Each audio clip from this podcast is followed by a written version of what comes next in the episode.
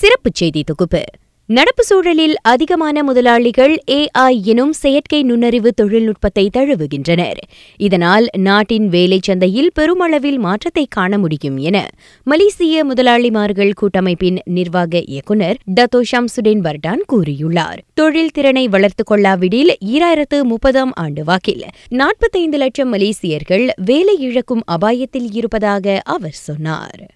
In the event employees fail to upskill and reskill, it is estimated that by year 2030, about 4.5 million employees risk of losing their jobs.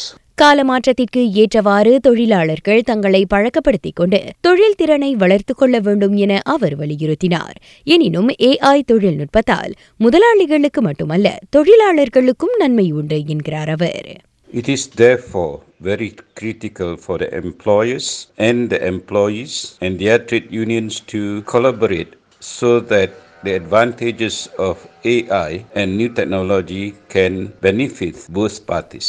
எதுவாயினும் AI தொழில்நுட்பத்தை கட்டுப்படுத்த நல்லதொரு சட்டமும் வேண்டும் என்பதை அவர் வலியுறுத்தினார் However, the authorities need to be carefully crafting the regulation so that it doesn't stifle the innovations brought about by AI. It is therefore very critical for the authorities to make sure that a conducive environment is being established for both employers and employees to flourish with the adoption of AI and new technology. AI தொழில்நுட்பத்தின் தலையீடு. வேலை சந்தையில் அதிக தாக்கத்தை கொண்டு வரும் என பல்வேறு தரப்புகள் கூறி வருவது குறித்து அவர் கருத்துரைத்தார். ராக செய்திகளுக்காக நான் திவ்யா வேகன் ஜான் வணக்கம்.